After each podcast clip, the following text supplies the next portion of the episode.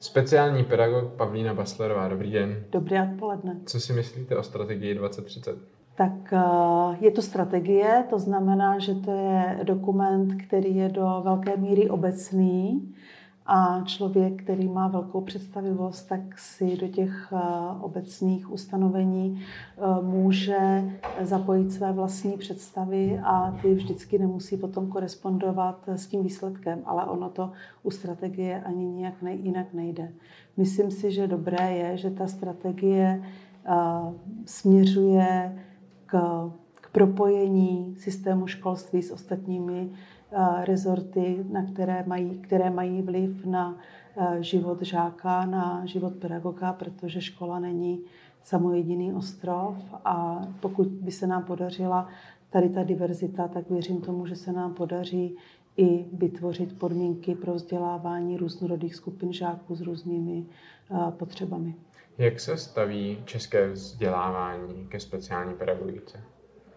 Tak já si myslím, že v poslední době je hodně akcentováno mm-hmm. speciálně pedagogický přístup. Eh, vlastně i legislativní změny, které byly nastaveny v roce 2016, tak tomu hodně přispěly. Na druhou stranu to zase vyvolalo i třeba velkou, nebo nemůžu říct asi velkou, ale vyvolalo, vyvolalo to přirozeně vlnu nějakých protinázorů, že teda ty speciálně pedagogické problémy jsou preferovány, že jsou finančně nadhodnocovány.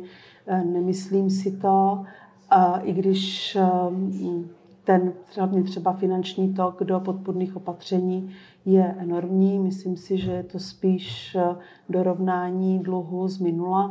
Na druhou stranu musím přiznat, že ne všechny ty finanční prostředky jsou efektivně vynaloženy. A doufám, že strategie 2030 se bude zabývat i tím, jak zefektivnit teda využití těch finančních prostředků, které jsou na, této, na tuto část vzdělávání poskytovány.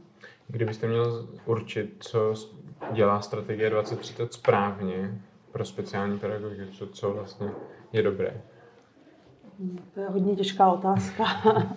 a, no, myslím si, že tam je důležitý ten akcent na spolupráce školy a rodiny, protože ten já vidím osobně jako zásadní. Mm-hmm. Možná bych přivítala větší akcentaci kariérového poradenství, protože někdy mám takový pocit, že problematika vzdělávání pro mnohé končí tím, že opustí brány školy. Ale to vlastně, ta vzdělávání v těch školách by mělo být předpokladem pro to, aby vlastně člověk potom v životě mohl z, těch, z toho, co tam nabíde, těžit. A to už vlastně v tom vzdělávání mám pocit, že už nikoho moc nezajímá a to je rozhodně špatně.